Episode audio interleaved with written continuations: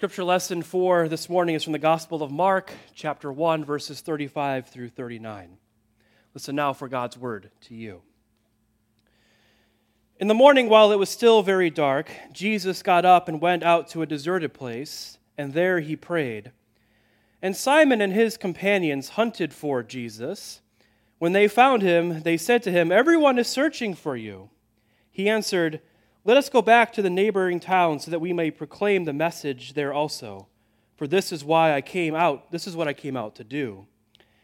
And he went out throughout Galilee, proclaiming the message in their synagogues and casting out demons.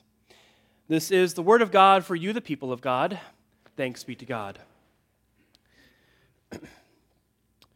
Early one morning, a mom went into her son's bedroom to wake him up for school. She said, Son, Wake up, it's time to, to go to school. And the son, of course, protested, said, No, I don't want to go to school. And she said, Well, why don't you want to go to school? Give me two good reasons why you don't want to go. He said, Well, number one, all the kids hate me. And number two, all the teachers hate me too.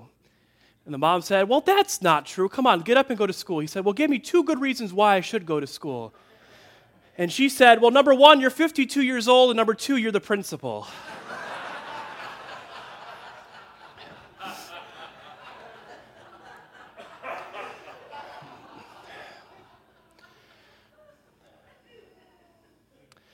I'm sure there was a lot of that this week as kids went back to school for the first day. Uh, first days can be exciting and event filled. Um, they can be especially important when it's that first day of kindergarten. Uh, I was driving, dropping off my kids at daycare, and I saw so many parents out on Monday morning taking photos of their kids for their first day of kindergarten. Uh, those photos become treasured memories. It's an exciting time. Uh, first days can be so exciting. There's also first days of a brand new job, which can be really good or they can go really poorly. Uh, things can go really wrong on a first day of work, like this one woman I read about who started at a new job and decided to change out the film on the laminating machine, but she put the film in backwards and it stuck to the rollers. Nothing like a $1,500 mistake on your first day of work. Or another person who began her first day as a uh, counselor at a prison and she split her pants and had to wear running shorts the rest of the day. All manner of things can go wrong on a first day. Things can go really well or things can go really poorly. Uh, Jesus, too, had a first day, and this is where we catch up with him in the Gospel of Mark. Him beginning his ministry, the first day of his ministry, that Jesus calls his first disciples and they make their way into the town of Capernaum, which becomes Jesus' adopted hometown throughout the Gospel of Mark. And it's the Sabbath, and he sees all of the townspeople heading towards the synagogue, and Jesus and his newly called disciples join them. In fact, Jesus was slated as the guest preacher that morning in the synagogue. And as he preaches, everyone is amazed at what he says. We've never heard anything like this, they say. He's not like our normal pastor. Amazed at all the things that he says. But even more amazing than what he says, it's what he does. That while he's preaching, a man walks in with what Mark describes as somebody with an unclean spirit. And Jesus stops the whole sermon to attend to him, to heal him. And this really dazzles the crowd. Not only is Jesus one who preaches with a sense of authority, but also one who does things with a sense of authority. And so after worship is over, Jesus heads back to where he's staying at Peter's mother in law's house, which always cracks me up. Peter had a mother in law. I don't know why that makes me laugh, but heads back to Peter's mother in law's house where he's staying, getting ready to do what I think every pa- was the most sacred thing any pastor does on a Sunday, and that is take a nap. But of course, as pastors know, human need doesn't take a break just because it's Saturday or Sunday. And this is exactly what happens to Jesus. The human need meets him head on, first in the form of Peter's mother in law, who wasn't feeling well before worship, didn't make it, and now she's laying in bed sick with a fever. And so Jesus skips lunch, skips the nap, and attends to Peter's mother in law and heals her. And then that evening, the entire town, seemingly the entire town, and the surrounding region is at the doorstep of Jesus or of Peter's mother in law's house, looking for healing from Jesus, looking for a good word. And of course, Jesus heals all of them. So, this is the first day of Jesus' ministry. And I think it's a really great first day. Not only a great first day, it's a first day that sets the entire pattern for his ministry. And with a really fulfilling day like this, usually one of two things happen when it's finally time to go to bed. Either you fall asleep the second your head hits the pillow because you're just so exhausted from the day's activities, or you lay in bed awake, tossing and turning because you just can't seem to shut your mind off, replaying, processing all the things that happen throughout the day. And this seems to be what happens to Jesus. He seems to have a hard time sleeping, that tossing and turning in bed, can't get comfortable, caught in that liminal space between half awake and half asleep. And, and then finally, in the early morning hours, while it's still dark, he gives up. He leaves the house, he makes his way out of town, and heads towards a deserted place to pray. The deserted place, it's a description of what we know in the Bible as the wilderness, that we find the wilderness as this really important motif throughout the Bible that the people of God often find themselves in the wilderness uh, by God's direction. Jesus, very early on in his ministry, before it even begins, he spends 40 days wandering around in the wilderness, praying, discerning, figuring out who is it that God is calling him to be. He has this sense that God has called him to be the Messiah. But if you said Messiah in a crowd of people in those days, they would have had all sorts of ideas, all sorts of expectations. And so the wilderness becomes this place for him to discern, to listen to the Spirit as it speaks to him. And then, of course, there are the Israelites who wander around in the wilderness for 40 years, that they tried to enter in the promised land, but they weren't quite ready. They proved themselves not quite ready just yet. And so they spend 40 years preparing themselves, God leading them around in the wilderness. So sometimes people end up in the wilderness because God brings them there. But then there are times where people seek the wilderness for their own benefit. Like we have the prophet Elijah in the book of First Kings, who is so exhausted and so worn out with his responsibilities and also his self, his sense of self-aggrandizement. Elijah thinks pretty highly of himself. And so he runs out into the wilderness exhausted, and this is where God meets him. So the wilderness becomes this place throughout the Bible of discernment, of clarity, of finding the rest and renewal that you so desperately need.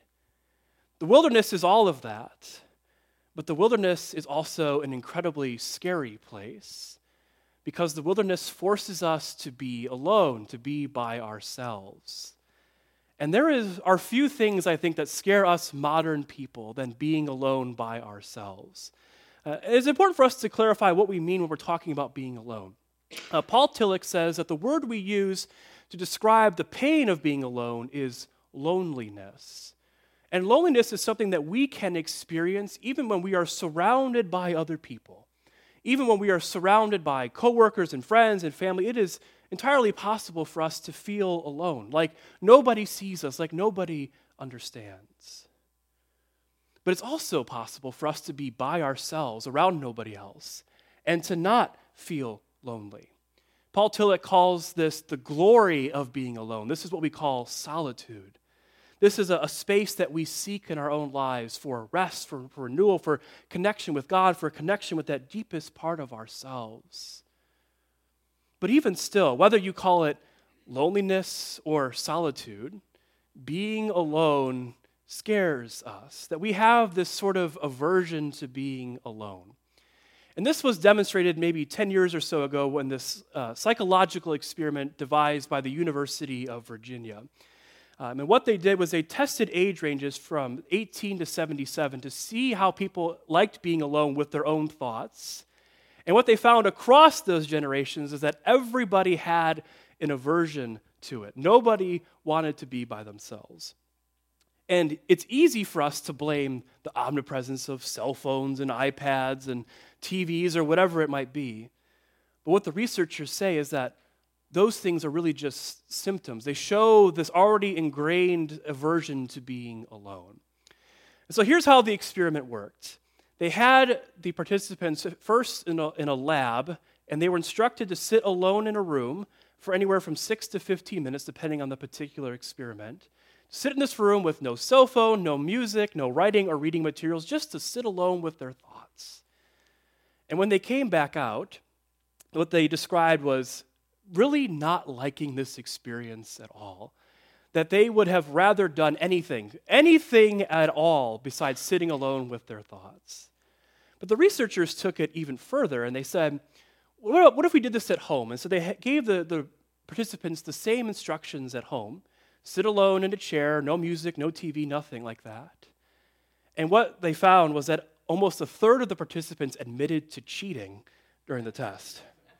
They listened to music, they got up out of their chair. The rest of them reported the same things as the participants in the lab having a hard time with the test, their minds wandering, it was hard to focus. But the researchers wanted to know even more. Obviously, Americans want to do something, anything else besides sitting alone with their thoughts. But what if that something else was something unpleasant? And so they did this test again. This time, they gave all the participants a button that would administer a, a mild electrical shock.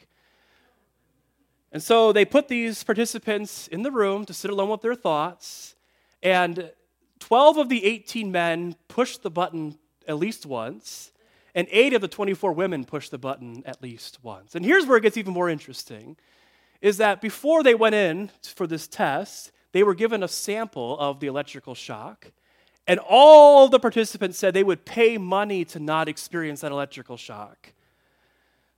But then, sitting alone in a room with their own thoughts, it was better to feel the physical pain of this electric shock than sitting alone. We have this aversion to being alone. Paul Tillich calls it the glory of being alone, but I feel like many of us don't experience it as a glorifying thing, that it's a, a difficult thing. And I imagine for most of us, it's a difficult thing because our own internal monologues are sometimes so negative that we talk to ourselves in ways that we would never talk to anybody else, in ways that if we heard someone else talking to us or to anybody else, we would have something to say. Sitting alone with our thoughts is hard because this is when the anxiety and the stress can creep in. It's a way of avoiding all of those feelings. I know I'm not the only one who stays up way too late scrolling through social media or watching TV at night because I know as soon as I turn the screen off, that's when the stress and the anxiety starts to creep back in. Brothers of us, sitting alone with our thoughts can be those moments where the, the, the, the pains and the wounds of the past creep back in. It is a hard thing to be alone. We would do almost anything else, administer a mild electric shock, to simply not be alone with our thoughts.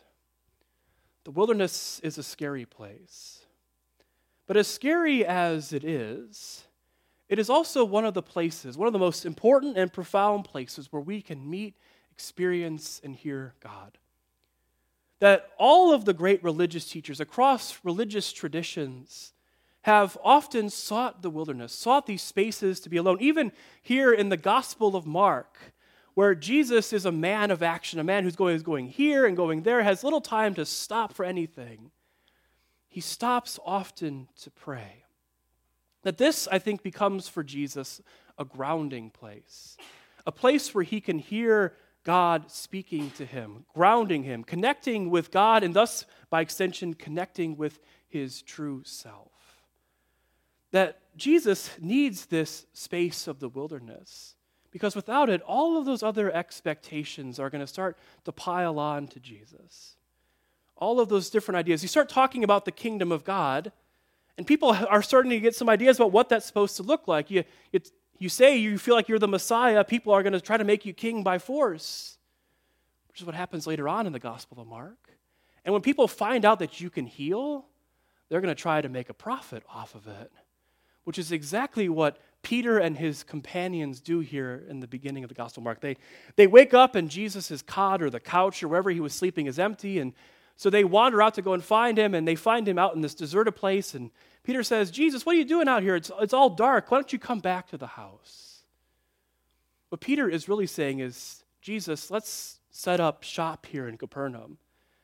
Because you know, Jesus wasn't the only one in those days who could perform miracles and healings. They, miracle workers were a dime a dozen in those days. And what they could do is they could set up shop in a place like Peter's mother in law's house, charge for healing and Jesus could have made a nice little career for himself doing that, right?